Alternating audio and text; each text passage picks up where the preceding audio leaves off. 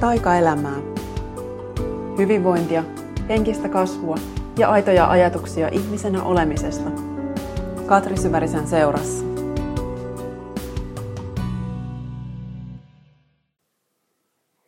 Moikka!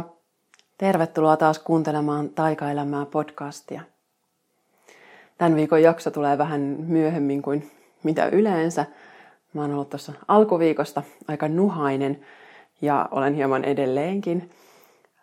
Joten jos mä tässä välillä vähän niiskutan, niin siihen on syynsä ja äänikin on vähän tämmöinen käheä edelleen, mutta tuossa pariin päivään ei, ei ollut ihan semmoinen olo, että uskaltaisin mikrofonille sanoa yhtään mitään. Niin sen takia nyt vähän myöhemmin liikenteessä. Sunnuntaina äh, olin Tampereella Viren messuilla ensin puhumassa ja ohjaamassa joogaa siihen perään. Ja sitten oikein ihanan pitkän messupäivän päätteeksi, niin yhtäkkiä vetäsin ihan tukkoon. Ja sitten olenkin tässä pari päivää keitellyt kaikenmoisia noitaliemiä ja tankannut vitamiineja. Eli kauhean äkkiä en yleensä turvaudu apteekin tuotteisiin, jos ei ole pakko, vaan sen sijaan mä yleensä tykkään keittää jotain pakuripohjasta teetä. Esimerkiksi mulla on tuolla kaverin äh, itse keräämää ja kuivattamaa ja jauhamaa pakuria. Ja sitä on saanut joskus lahjaksi. Terveisiä Esalle, kiitos siitä. Se on edelleenkin täällä aina just tämmöisissä tilanteissa käytössä. Ja sitten pakurin sekaan haudutan kaikenlaisia yrttejä, mitä mulla sattuu olemaan kaapissa. Tykkään itse kesällä kerätä ja kuivattaa kaikkia, mitä tästä nyt lähiluonnosta löytyy. Niin siellä on nyt esimerkiksi nokkosta ja vuohenputkea, mesiangervoa, poimulehteä, horsmanlehteä, vadelmanlehteä. Eli vähän sitten aina joka purkista jotain pistän sinne mun pakurijuoman sekaan ja hauduttelen sitä hetken aikaa. Niin en tiedä, onko näillä mitään vaikutusta oikeasti, mutta lumen vaikutus on vähintään yhtä tärkeä. Ja siinä on jotain tosi ihanaa, että voi ihan tällaisia just itse kerättyjä juttuja käyttää. Ja tämä ei ole nyt mikään virallinen resepti, jonka tässä kerroin, että ei ole ehkä minkään oppien mukainen, mutta ne on niitä kasveja, mitä mä oon tästä nyt osannut kerätä ja löytänyt. Ja ne on sitten hyvin käytössä. Toki myös ihan ruoanlaitossa muutenkin, että ne ei ole pelkästään tämmöisiin poikkeustilanteisiin, vaan, vaan paljon sitten laitan ihan smoothieiden sekaan ja ruoan sekaan milloin mitäkin. Ja just tuossa sanoinkin kaverille, että se on kyllä tosi itse asiassa aika helppo tapa kerätä ihan kunnon setit viherjauhetta talveksi, että ei ihan hirveän montaa semmoista kunnon keräyskeikkaa tarvitse tehdä, niin niitä kun sitten kuivattaa, niin niistä kyllä sitten riittää pitkälti talven yli, että viime vuonnakin mulla huhtikuuhun asti riitti viherjauheet ja toukokuulla alkoikin sitten tulla jo taas uutta vihreätä, että ja sieltä näyttäisi tuolla varaston tilanne tänäkin vuonna, niin semmoista kyllä suosittelen, jos yhtään kiinnostaa, niin huortoilu on ihana juttu ja siitä saa sitten semmoista omaa hoitavaa, mm, paitsi että se on tosi hoitavaa jo siellä silloin, kun niitä kerää, niin, niin sitten lisäksi niin nyt jotenkin tuntuu tosi tärkeältä, että ne on tämmöisiä itse läheltä kerättyjä juttuja, niin niiden voimalla on tässä nyt sitten muutama päivä menty ja, ja äh, olen tosi tyytyväinen, että ei ole tämän enempää mitään tullut. Mutta olen tässä sitten samaan aikaan myös taas harjoitellut sitä, että, että mikä on se, että mitä on se itsensä hoitaminen. Ja mulle on taas vähän pienesti muistuteltu, että, että, niin, että se lepo on tosi pop – että vaikka tuossa esimerkiksi maanantai-päivän mä olin kokonaan sisällä, että mä en käynyt oikeasti ulkona ollenkaan. Että ulkona oli niin kylmä silloin ja mulla muutenkin jo limakalvot huus hosiannaa, niin ei ollut yhtään kyllä semmoinen olo. Mutta sitten mä tein kyllä sisällä melkein koko päivän töitä. Ja sitten mä tajusin sen illalla, kun mä menin nukkumaan, että niin joo, että nyt mulla edelleenkin vähän pyörii näitä työasioita mielessä ja mä oon tässä just pyrkinyt vastaamaan asiakkaiden posteihin tosi nopeasti. Siinä oli just viimeinen ilmoittautumispäivä tuohon joogahaaste verkkokurssille, niin siinä oli sitten vähän maililiikennettä ja oli semmoinen just olo, että mä haluan vastata viesteihin mahdollisimman nopeasti ja hoitaa kaikki, mitä tarvii hoitaa, niin semmoiset fiilikset jää mulla kyllä sitten edelleen aika tehokkaasti päälle. Ja mä huomasin silloin, että päivän päätteeksi, että en nukahtanut yhtä nopeasti kuin ehkä olisin halunnut. Ja sitten taas tänä aamuna oli myös vähän samoja oireita toiseen suuntaan, että, heräsin ihan turhan aikaisin, pyörin sängyssä hereillä puolitoista tuntia ja sitten nukahdin uudestaan. Parin tunnin päästä heräsin aivan tokkuraisena, eli tämä on se, on se mun vakiokaava, mikä mulla on ollut silloin vuosia. Silloin oikein, kun oli se kaikkein stressin täyteisin elämä. Ja tällä kaavalla mä edelleenkin niin kuin ensimmäisenä havahdun siihen, että okei, nyt on liikaa kierroksia. Ja, ja sitten taas toisaalta nykyään tämä on mulle vähän turhauttavaa, koska mä en mielestäni ihan kauheasti stressaa asioista. Ja keskimäärin elän niin paljon rauhallisemmin kuin joskus aiemmin ja välillä tuntuu siltä, että just vielä just pitäisi tehdä enemmän, mutta en vaan tee enkä halua tehdä. Ja silti mun keho ilmoittelee tällä tavalla tarpeistaan, että hetkinen, että, että voisitko nyt kiitos silloin kun on flunssan poikasta, niin voisitko tehdä vähän vähemmän, koska se tietenkin osaltaan jo nostaa sitä kehon stressitilaa, että jos on jotain pientä tilannetta päällä, niin silloin ei ole hirveän hyvästä enää itse erityisesti nostattaa. No, ja näin tein kuitenkin. Ja sitten just taas kerran havahduin siihen, mikä on ehkä ollut mun suurin oivallus tuossa, olisiko ollut mm, kolme-neljä vuotta sitten, luin semmoista kirjaa kuin Lissa Ränkinin Terveeksi mielen voimalla, joka on ollut mulle yksi tosi semmoinen havahduttava kirja, joka nimenomaan puhuu erilaisista mielenjutuista fyysisen toipumisen esteenä. Ja äh, se ei ole mikään tämmöinen, joka vetäisi yksi yhteen, että ai sulla on tämmöinen oire, että se tarkoittaa tällaista asiaa, mm, jotka nekin voi olla kyllä tosi mielenkiintoisia, ei siinä mitään. Ja monta kertaa hyvin paljon pitävät paikkaansakin. Mutta tämä Lissa Rankinin kaikkein suurin painokkain viesti oli se, että, että keho aina hoitaa itse itsensä, kun sille annetaan siihen tilaisuus. Että se pyrkii tasapainoon, jos keho ei ole stressitilassa. Ja me ollaan nykyään kaikki varmaan melkein koko ajan jonkinlaisessa stressitilassa okei, okay, ei ehkä ihan kaikki, eikä ihan koko aikaa, mutta keskimäärin uskon, että koen, koemme tällaisessa yhteiskunnassa aika paljon stressiä.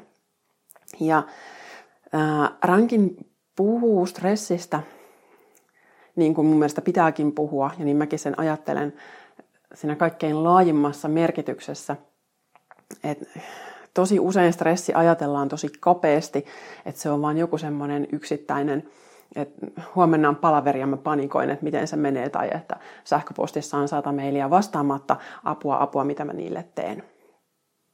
Ne on ehkä sitä ilmeisintä stressiä. Mutta sitten lisäksi meillä on ihan tosi paljon just kaikenlaista semmoista piilevää kuormitusta, jotka on kaikki meidän tunnekuormat, lapsuuden haavat, kaikenlaiset mm, rajoittavat uskomukset, mitä meidän mielessä on, jotka ei sitten anna kehon ja mielen niin energian liikkua täysin vapaasti ja kulkea siihen tasapainon suuntaan, vaan että meillä on jotain erilaisia blokkeja sen äh, tasapainon tiellä. Ja nämä oli itse asiassa semmoisia, mitä mä olin muutenkin totta kai ajatellut, kun mä oon sitä intuitiivista kirjoittamista nyt sen neljä ja puoli vuotta ohjannut ja siinähän just yksi ajatus on tämä, tai ehkä se kantava ajatus, että pyritään päästään ne tällaiset kaikki alitajuiset tunnejutut ja ajatuslukot pintaan niin, että samalla sitten se koko oma kuorma vapautuu, että se henkinen kuorma on aina myös samalla siellä kehossa jollain tavalla jonkunlaisena lukkona. Ja et silloin kun pitää itseltään jotain salaisuutta, että on joku tämmöinen, vaikka joku tunne, mitä ei halua itselleen tunnustaa, tai joku, joku sisäinen totuus, jota ei uskalla kohdata, niin silloin sä pidät koko ajan jotain salaisuutta, ja se sen salaisuuden pitäminen on sun keholle ihan fyysinen työ, joka aiheuttaa stressiä. Ja tämä on sitten ollut just tämän kirjoitustyöskentelyn yksi isoimpia pointteja, että, että lähdetään purkaa sitä, mikä siellä on tätä omaa salaisuutta, joka on sitten kaiken sen oman hyvinvoinnin tiellä. Ja tämän tyyppisiin teemoihin tosiaan tämä Lissa Rankin pureutuu nimenomaan fyysisen terveyden kautta ja hänellä on ihan lääkäritausta, että siinä mielessä on tosi kiinnostava lukea, mutta sitten siellä on kyllä hyvin kun, kokonaisvaltaisesti otettu tämä henkinen hyvinvointi huomioon. Ja, ja silloin kun mä luin sitä kirjaa, tämä on ollut sitä aikaa, kun mä oon niin toipunut jo varmaan, yritän tässä nyt miettiä samaan aikaan, että mihin se on osunut mun toipumisprosessissa. Varmaan niin, että mä oon jo kokenut aika, olevani aika pitkällä siinä prosessissa, tai ehkä jo sanonut ääneen, että joo, mä oon toipunut uupumuksesta. Ää, tai hyvin lähellä sitä. Mutta silti mulla on kuitenkin ollut, ollut niinku niitä kehollisia juttuja paljon, että mulla niin paljon niinku romahti silloin sen Äh, henkisen romahduksen yhteydessä myös keho, että sitten se sen toipuminen on vienyt niin pitkään, että, että sen takia tätä on saanut myös sulatella aika monta vuotta. Ja tämä on sitten ollut tavallaan siellä, niin kuin mä sanoin, että kolme-neljä vuotta sitten taisin lukea sen kirjan, niin se on varmaan ollut sitten se just varmaan kolmisen vuotta siitä mun paniikkikohtauksesta tämä, tämä oivallusprosessi. Ja muistan, että yksi isoimpia juttuja oli se, että, että me saatetaan usein huomaamattamme pitää kiinni myös näistä erilaisista sairauksista. Ja mä ajattelen myös, että, että tämä koskee ihan kaikkia asiantiloja tai olosuhteita meidän elämässä. Ei pelkästään fyysistä, fyysistä terveyttä, mutta mä oivalsin tämän sieltä sen Rankinin kirjan kautta ja nimenomaan mun kehon kautta – että mm, kun usein, jos sä haluat elämässä jotain muutosta, niin on se selkeä syy ehkä, että tämä nykytila on huono, koska ja se mun tulevaisuuden tavoitetila on hyvä, koska. että on ne syyt. Ja sä ymmärrät ne hyvin, että miksi nämä asiat on näin. Mutta jostain syystä me ei ehkä päästä siitä nykytilasta sinne tavoitetilaan. Ja totta kai siellä voi olla ilmiselviäkin esteitä, että miksi näin ei ole, mutta usein siellä on sit myös näitä alitajuisia esteitä.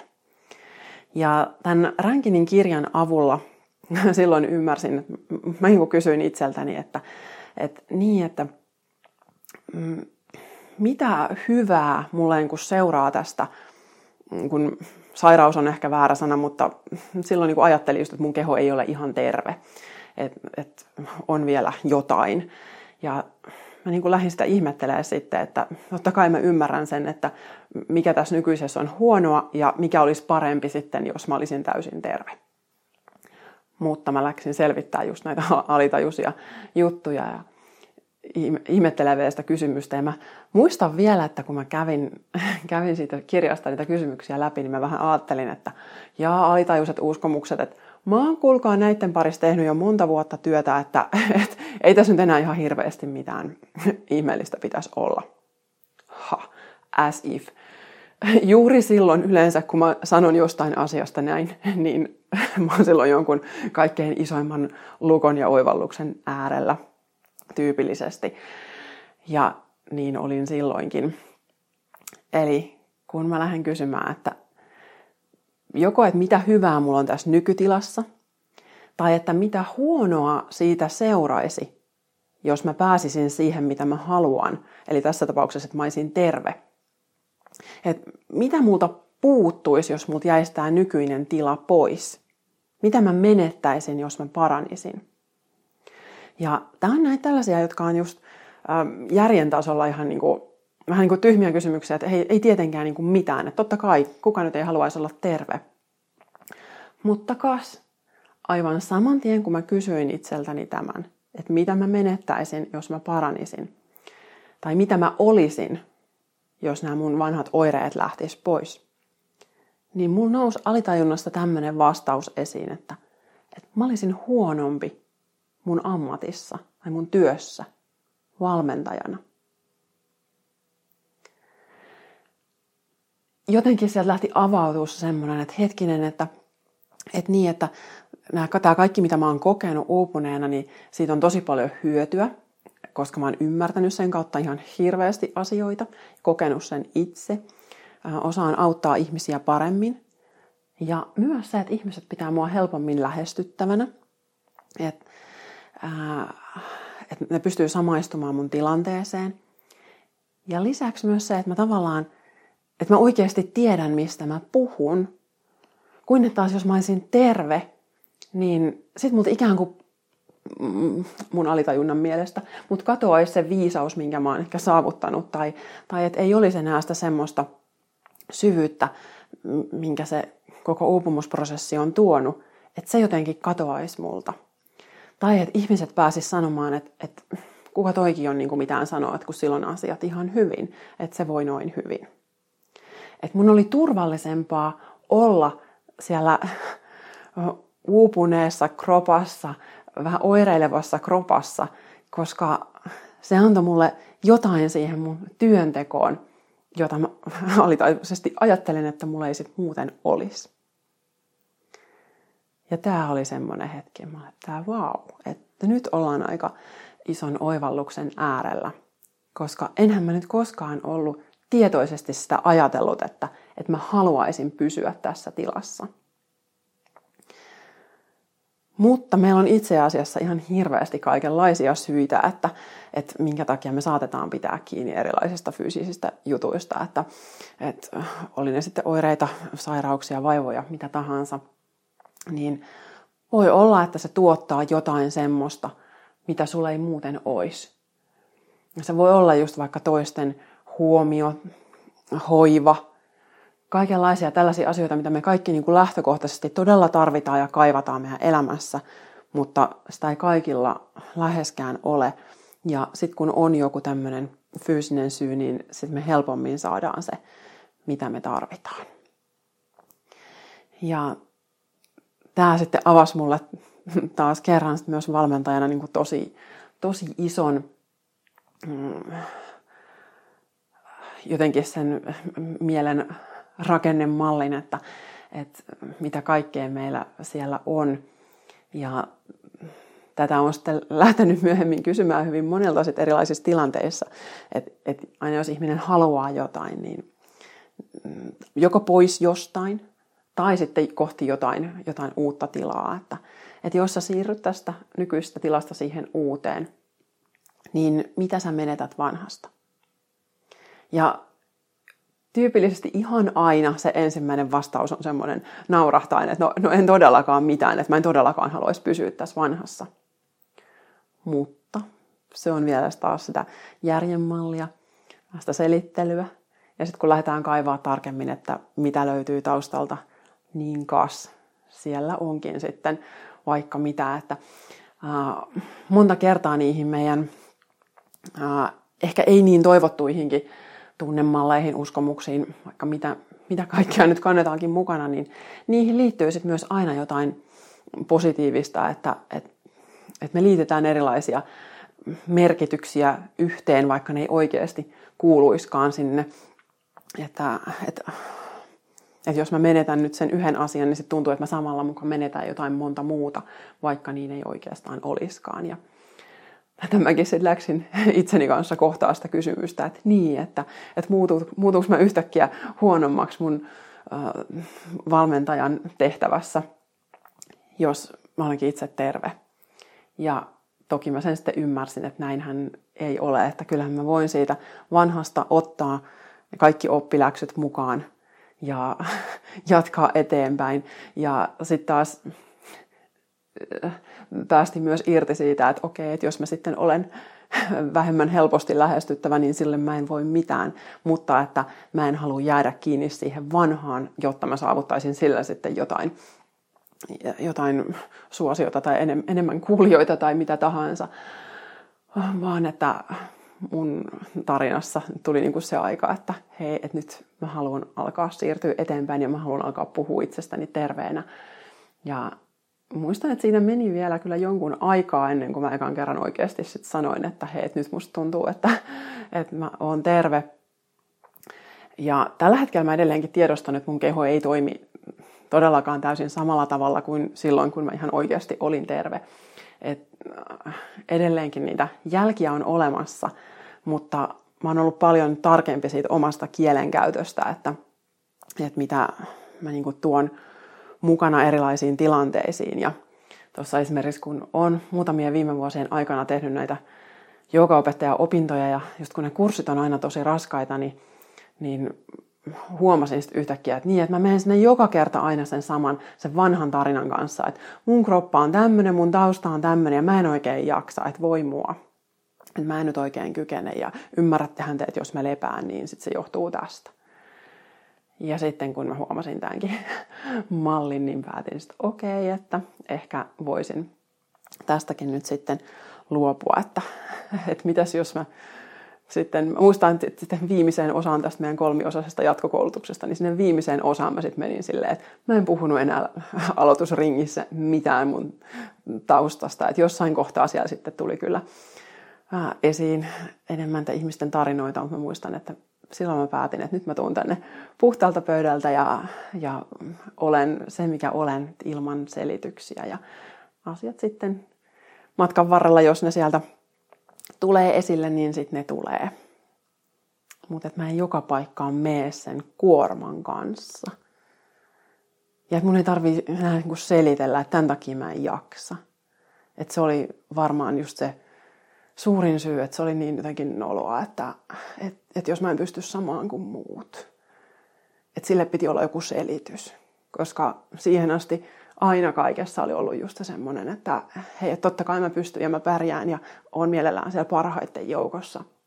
Ja sitten yhtäkkiä just tämä koko joogaopettajaprosessi, mikä on niin käynyt, niin siellä on niin uudestaan ja uudestaan niin riisuttu se semmoinen fiilis, että, että, että tarttis edes olla niin kuin hyvä missään, vaan saa olla just siinä, missä on. Ja sitten kuitenkin siitä pisteestä niin kuin kehittyy eteenpäin, mutta että pois se kaikki vertailu muihin. Ja tämä on ollut mulle yksi näitä isoja epätäydellisyyden hyväksymisharjoituksia. Ja nyt tuntuu jo siltä, että, että siinä on niin kuin suhteellisen pitkällä, että jos mä nyt lähtisin tästä joogaopekurssille jatkamaan taas, niin, niin tuntuu siltä, että, että voisi mennä aika hyvin siitä, siitä pisteestä, missä on.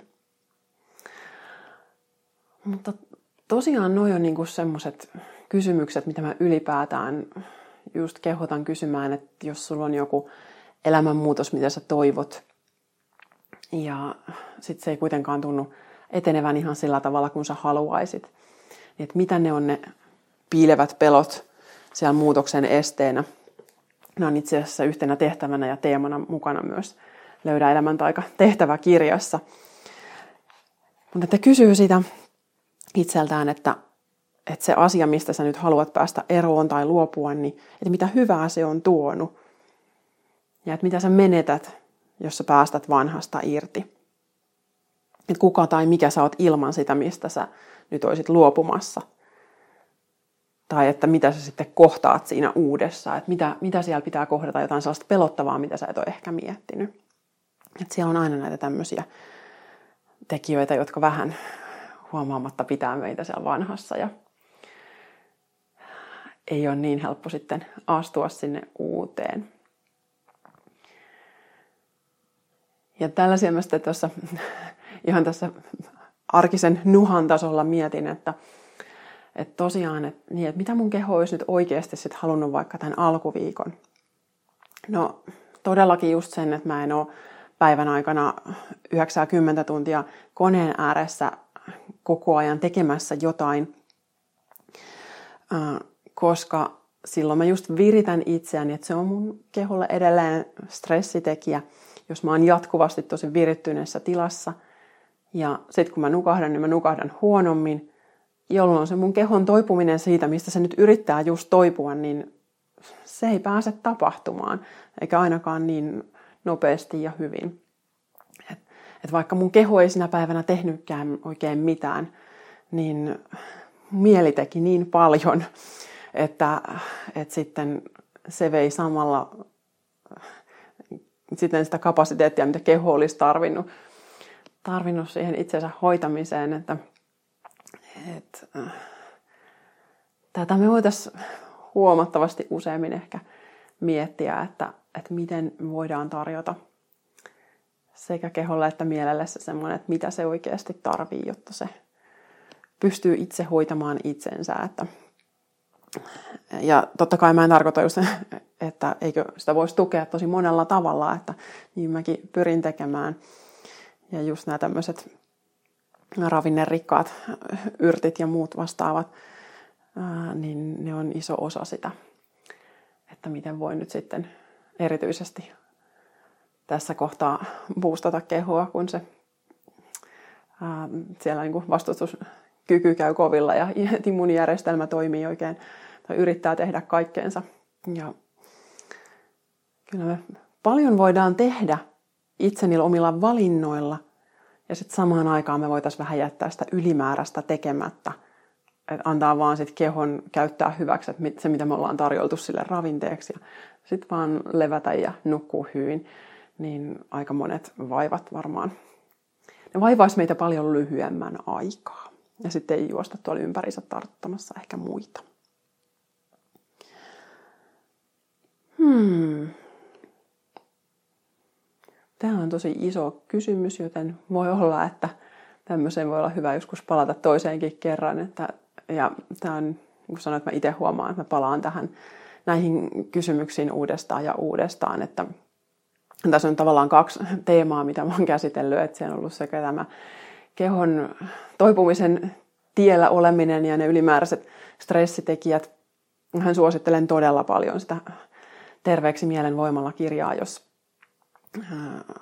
jos on itsellä jotain tällaista, varsinkin jotain pidempiaikaista, joka ei tunnu menevän ohi, niin siellä on tosi hyvin avattu just sitä, että no se kaikki, että jos joutuu jatkuvasti huolehtimaan jostain, oli mitä tahansa semmoista, että on on vaikka rahahuolia tai äh, asuu paikassa tai on töissä paikassa, jossa ei viihdy tai on ihmissuhteessa, jossa ei oikeasti voi hyvin, että, että koko ajan kun se sun äh, jotenkin mieli ja sielu eivät pääse, joko ne ei pääse lepäämään tai ne ei pääse toteuttamaan itseään ja kukoistamaan oikein huolella, niin silloin kaikki nämä tämmöiset, tämmöiset blokit sitten jollain tavalla yleensä tulee sieltä kehon kautta läpi, että jos niitä ei sieltä mielestä herkästi huomaa, niin sitten kehon kautta yleensä ilmoittelevat itsestään. Ja, ja sitten tosiaan tähän liittyen tämä